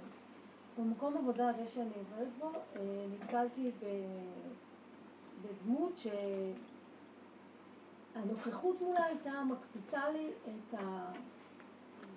את כל האטומים בכל התאים שלי בגוף. לא יכולה לשלוט בעצמי. עכשיו, אני, אני ניסיתי תוך כדי זה לחשוב איך אני מתמודדת עם הסיטואציה, איך אני, איך אני מרגיעה את עצמי, ואני מגיעה למצב שכל המערכות שלי נכנסות לשאט-דאון, נסגרות. אני לא רואה, אני לא שומעת, אני חשה בלונים בכל הגוף מעצבים, ואני אני, אני אפילו לא יכולה לעבור אותו ליד אותו אדם. והסכמתי לקחת תפקיד שהוא ממש ממש נמוך. ברמות קשות כן. כדי לא להיות בחשיפה לאותו אדם. כן. ואני אני לא יודעת, כי אני מצד אחד לא רוצה שהחוויה הזאת תחזור עוד פעם, מול, במקום אחר או בתפקיד אחר. אני לא רוצה את החוויה הזאת יותר. כן. זה לא עושה לי טוב. ומצד שני, אני לא בטוחה שהתמודדתי איתה טוב. אז כאן סורן... רגע. רגע, סורן רוצה לשאול שאלה. וכך צריך לבחון את הדברים, בסדר? הייתה התמודדות, היא ניסתה להתאזן אל מול אותה אישה, נכון? היא ניסתה להגיע למצב שבו אותה אישה לא תפעיל אותה באותה צורה, היא מצאה, את ה- היא פנתה שמאלה, ימינה, שתקה, בכתה, הקיאה בבית, צעקה, עשתה כל מה שהיא יכולה, הגיעה לאיזון ברמה מסוימת, אך משום מה אותה בחורה, ככל שהתאזנה, הגיבה בצורה תוקפנית יותר. האם נכון הסיטואציה הזאת? מצוין. זאת אומרת שהיה פה תהליך שנעשה. עכשיו יש כאן שאלה חדשה שנוספת. האם הסיפור הזה נגמר על ידי זה שהיא זרקה הכל ויצאה מהעבודה, או האם הסיפור הזה נגמר בכך שהוציאו אותה ממקום העבודה למקום חדש ונמוך יותר?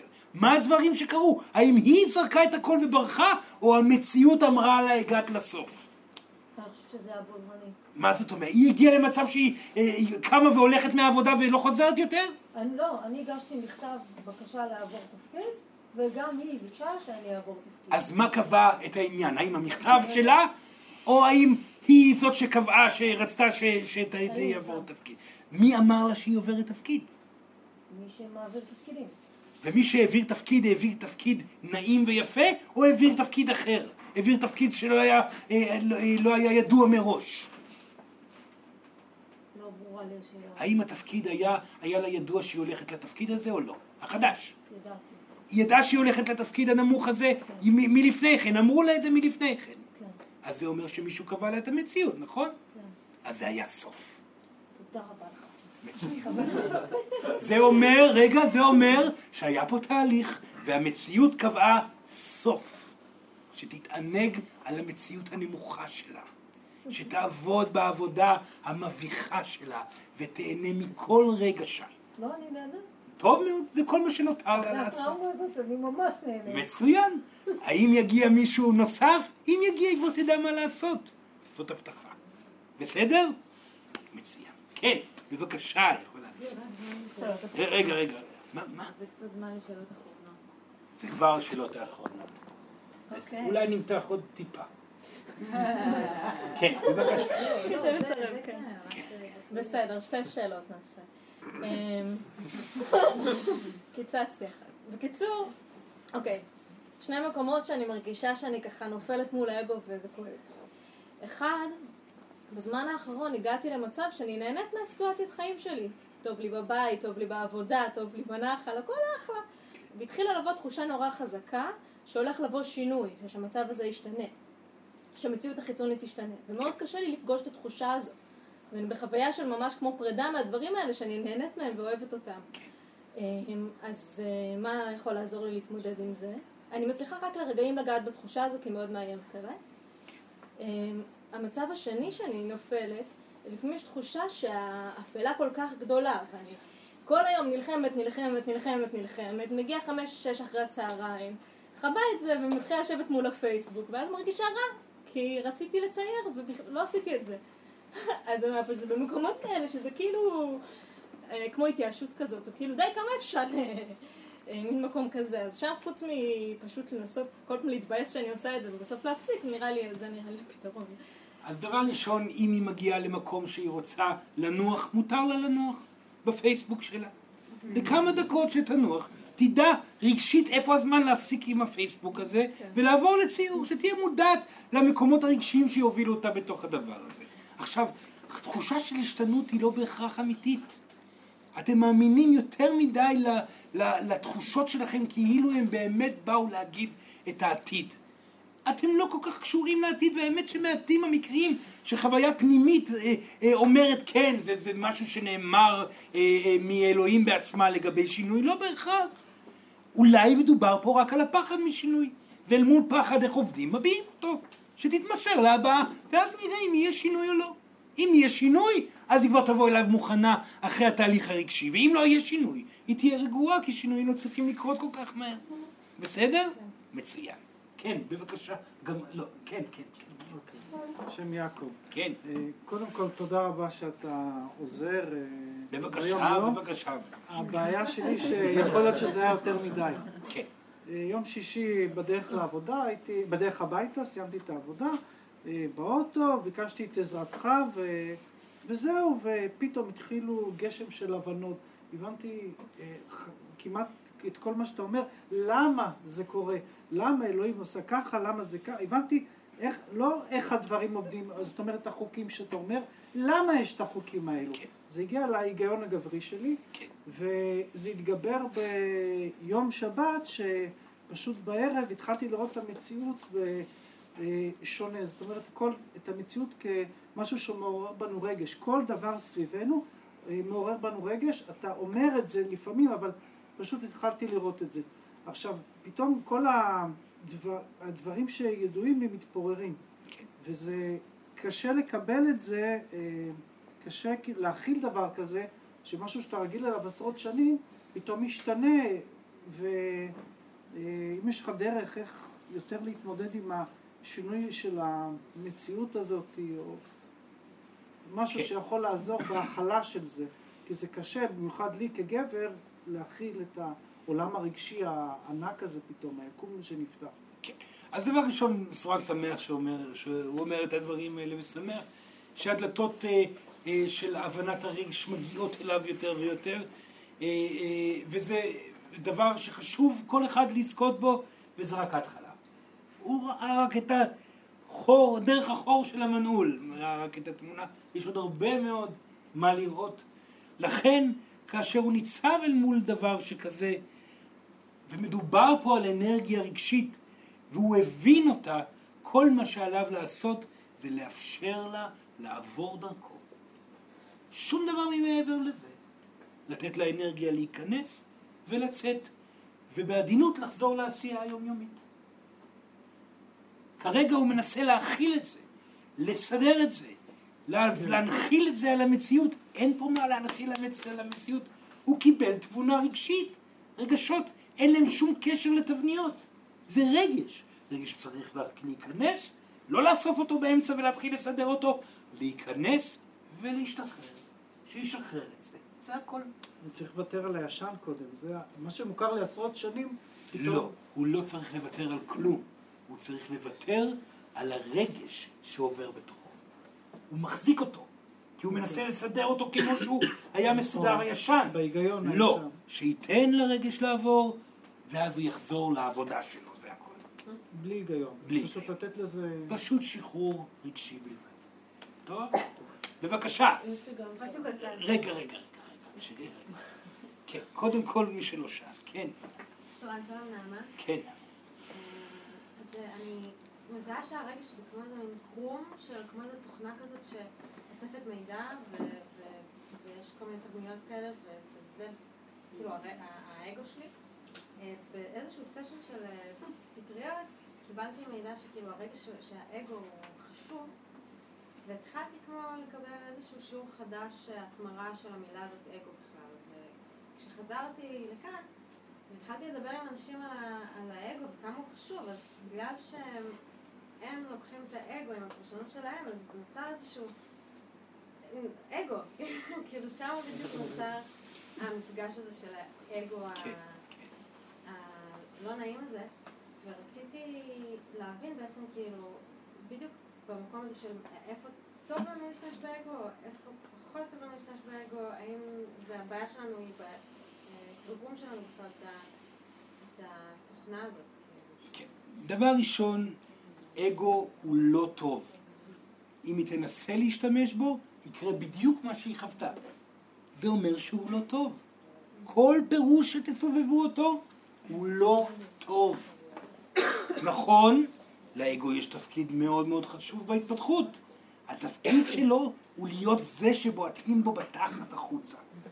זה התפקיד שלו.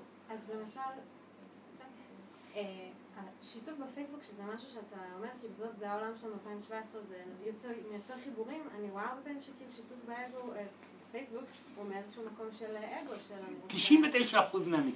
אז... מה לעשות עם זה?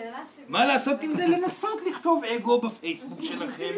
ואז מה שיקרה, האגו יגיב באגו, ותהיה תנועה, ואתם תגידו, או, הנה הוכחה, זה היה אגו, את זה אני לא עושה יותר, אני לא משתפת יותר בפייסבוק, ואז מתוך זה, רק אם יבוא משהו מדויק ונעים, כמו, אני רוצה לנסוע לחיפה, מישהו יכול להסיע אותי לחיפה, נשמע מדויק, נכון?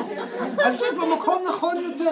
אם יש לכם משהו להביע, קודם כל תכתבו אותו, תביעו אותו, תסתכלו מה הוא גורם לכם להרגיש. הרגיש לכם נעים להביע אותו? מצוין. אתם רוצים להביע אותו החוצה? תדמיינו את עצמכם מביעים אותו החוצה, ואז תראו איך תבוא התחושה. נעים לכם לא להביע אותו החוצה? מצוין, תביעו אותו החוצה, ואז תשחררו את זה. שחררו את זה לחלוטין, הרפו מזה, תנו לזה לעשות את מה שצריך לעשות, ותכינו את עצמכם מראש שלא יקרה שום דבר עם ההבעה הזאת. למה? כי יש אינפלציה של הבעה. יש יותר מדי אנשים שמביעים החוצה, שמנסים להשיג הטבות מתוך ההבעה החוצה, ופחות מדי אנשים ששוכחים שכל מה שנותר לכם בחיים זה מה שקיים פה עכשיו, שזה לא בפייסבוק שלכם. זה גבר שנמצא, זה הבית, זאת יצירה, זה משפחתיות, זה ילדים בהמשך, זה הנחל בחוץ, זה כל דבר שהוא פיזי. והפייסבוק שלכם ממעבר למקום שיכול לתת לכם אה, יכולת להתבונן על האגו שלכם בעזרת זה שתסתכלו על אחרים מביעים את האגו שלהם שזה נפלא שזה קורה, אתם יכולים להסתכל ולראות כל מיני אנשים מביעים אגו ולהרגיש את האגו שלכם גם כן קופץ ולהגיד הנה האגו שלי, אני לא מביע כאן.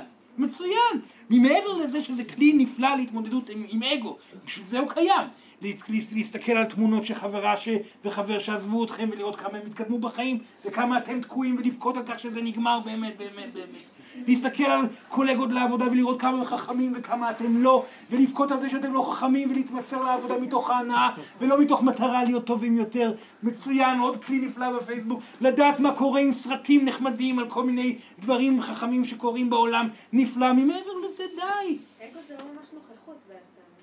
אגו, אגו הוא רק להיות לא בנוכחות. אני חושב שיש התבלבלות בין אקטיביות ל- לאגו, שאגו זה בסך הכל פחד, נכון?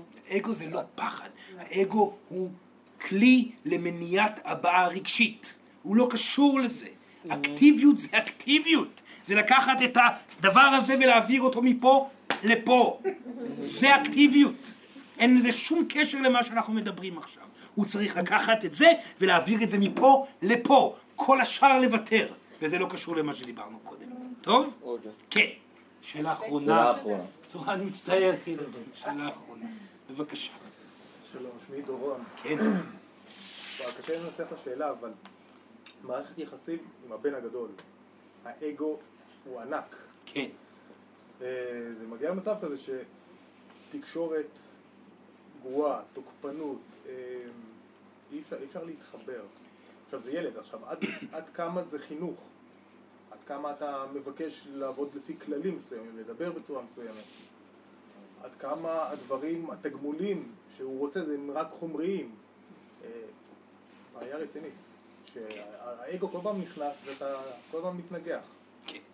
אז דבר ראשון, לשים לב מתי האגו נכנס. לשמוע את הטענות של הילד. ילד שמגיב בתגובה כזאת שרוצה כל הזמן יותר ויותר, הוא רוצה משהו יותר ויותר. אולי הוא רוצה נוכחות יותר ויותר, אולי הוא רוצה הקשבה יותר ויותר. הוא רוצה מה... זה שילד אומר אני רוצה את זה ורוצה את זה ורוצה את זה, זה אומר שהוא מנסה להביע אליכם כהורים שיש לו משהו שחסר. תבדקו מה חסר לו, תדברו איתו. אולי חסר לו משהו שקשור אליכם כהורים. אולי אתם לא נוכחים מספיק, לא קשובים מספיק, לא יודעים מה הבעיות שהוא חווה. אתם הייתם כילדים, הייתם רוצים שההורים שלכם י- אה, ידעו מה עובר בתוככם, ולכן הרבה פעמים עשיתם פעולות קשות. כאשר אתם באמת תהיו מוכנים לשמוע את האמת הרגשית שהילד נמצא בה, ותפתחו לאמת ותתחברו לאמת הזאת, ותהיו קשובים באמת לרצונות הרגשיים של אותו ילד, אז כבר תבוא הקלה ברורה. עכשיו כמובן שאפשר לשים גבולות, וגבולות זה דבר הכרחי, אבל גבולות צריכים להגיע אחרי שאתם מודעים למצב הרגשי של הילד, למדוע הוא פועל כמו שהוא פועל. ישנה סיבה רגשית, יש מחסור מסוים במשהו. ברוב מוחלט מהמקרים מדובר על נוכחות. הורות זה נוכחות. הורות זה סיטואציה שבה אתם מניחים הכל בצד ומתמסרים לנוכחות מלאה עם הילד שלכם. הורים שמצליחים לעשות את זה נמצאים במצב רגוע, הם נהנים לדבר, הם נהנים לקשקש, הם נהנים להכיר את הילד, נהנים לחוות את החוויות שאותו ילד חווה, הם משקיעים נוכחות מלאה בילד עצמו, והאנרגיה בבית מתאזנת. הרבה אנשים שואלים, מה עליי לעשות בסיטואציה כזאת וכזאת וכזאת וכזאת וכזאת? זה לא העניין. הוא לא בבית, הוא בגדול, בן 25. כן, כן, כן. ו- כן. אז אם מגיע מקום לא ש... זה לא משנה. הסורן מבטיח לכם, גם אם אתם מרגישים רע אל מול ההורים שלכם ואתם בני 45, כאשר ההורה מצליח לצאת מעצמו, וזה מה שקורה אצל רוב ההורים בני 60, 70, 80, עסוקים בפחדים שלהם ולא מתפנים לנוכחות מלאה, ולפעמים גם ילדים בני 45 ו-50 מבקשים שההורה יפקח את עיניו וסוף סוף יכיר בכם, זה, זה קורה לכולכם. אם אתם מכירים בילד ומפנים את עצמכם למען הילדים, לא משנה מה ואיזה גיל, באותו רגע מגיעה התאזנות כלשהי ופתח להתחלת עבודה חדשה אל מול אותו ילד. אתה יכול להביא את זה גם מהצד השני, מהכיוון של הילד? מה, מאיזה בחינה? כאילו להמשיך להגיב, ואז גם להגיב מהכיוון של הילד, אה, שכאשר ההורה נאטם? נאטם, אבל הוא הוא לא מדבר עם סורן עכשיו, הוא פחות מודע, אבל הילד צריך לעשות את העבודה הזאת של לשחרר. ש- בסדר. ד- שהוא- הסורן רק יסכם בשתי מילים את הנושא של, של ההורה אל הילד. עליכם לזכור כמה חוקים חדשים, אה, אה, לא חדשים, חשובים כהורים. דבר ראשון, אתם רוצים להיות הורים טובים, תזכרו, הילד לא צריך לאהוב אתכם. קבלו את הסיטואציה כמו שהיא. הילד לא אוהב אותי, לעולם לא יאהב אותי, אני אוהב אותו לנצח נצחים. זה כבר איזון רגשי של הורה לעבר ילד. הרבה מהבעיות מגיעות כאשר הורה מצפה לאהבה מהילד שלו. כאשר הורה מבין ומקבל את העובדה שהילד הזה ישנא אותו כל החיים ואתם כהורים תאהבו אותו לנצח, כאשר אתם לא מצפים לאהבה, מגיע ניקיון מאוד גדול באיזון שלכם אל מול הילד. ממעבר לזה, הקשבה, נכונות להקשיב, לא לדאוג. הדאגה היא פחד של ההורה איך הוא ירגיש אם משהו רע יקרה לילד. אין דבר יותר אגואיסטי מדאגה של הורה לילדים. אתם מפחדים מאיך הילד יהיה, איך אתם תרגיש, איך הילד, מה יקרה איתו בעתיד, אתם מפחדים על עצמכם, אתם לא מפחדים, מפחדים על הילד, בגלל זה כל כך קשה לכם כילדים, כאשר ההורים דואגים לכם, כי אתם יודעים טוב מאוד שההורה דואג לכם, הוא עסוק בעצמו, הוא לא עסוק בכם בכלל, הוא לא רואה אתכם בכלל. הפסיקו לדאוג.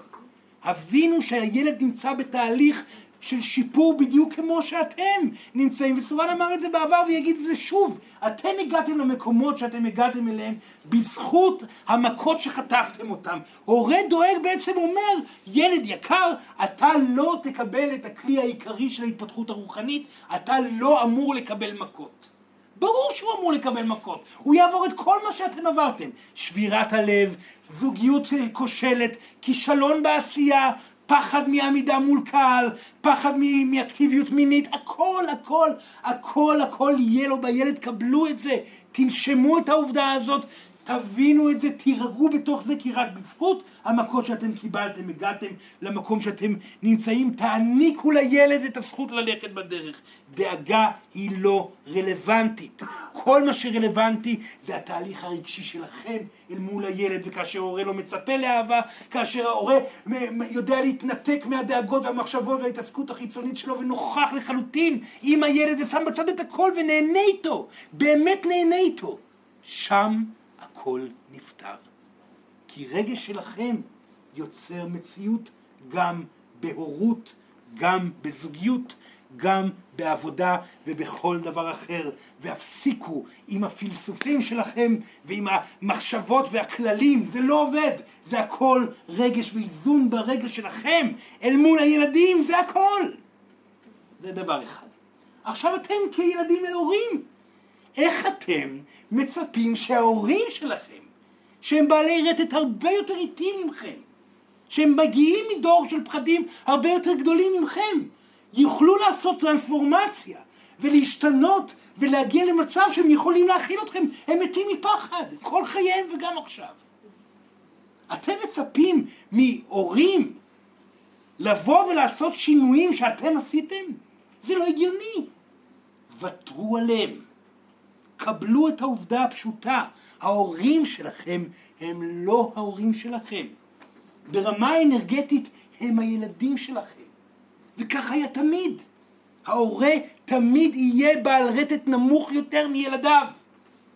לכן הפסיקו לצפות שההורים שלכם ישתנו.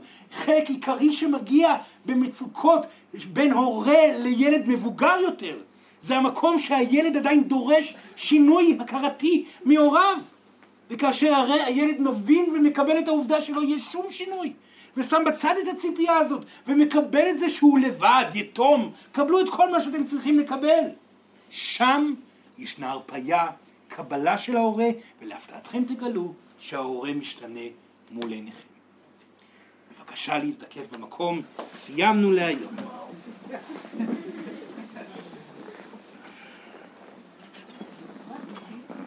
לעצום עיניים בבקשה, שלוש שאיפות עמוקות. שאיפה ראשונה, נשיפה. שאיפה שנייה, נשיפה.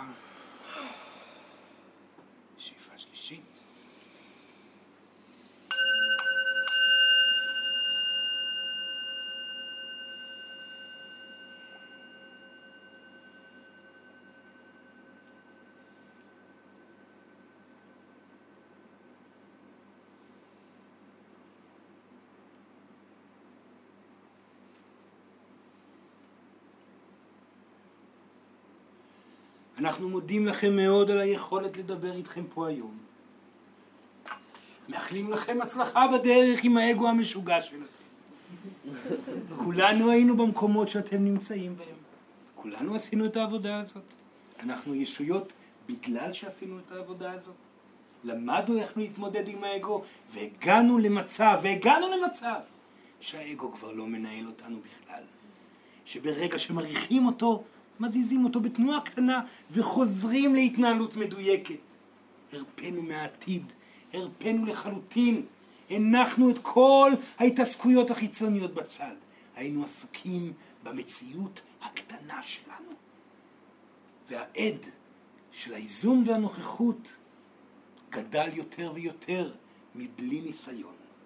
וכך אתם תעשו בתקופה הנפלאה הזאת, ובעזרת האלה תשנו את העולם כולו.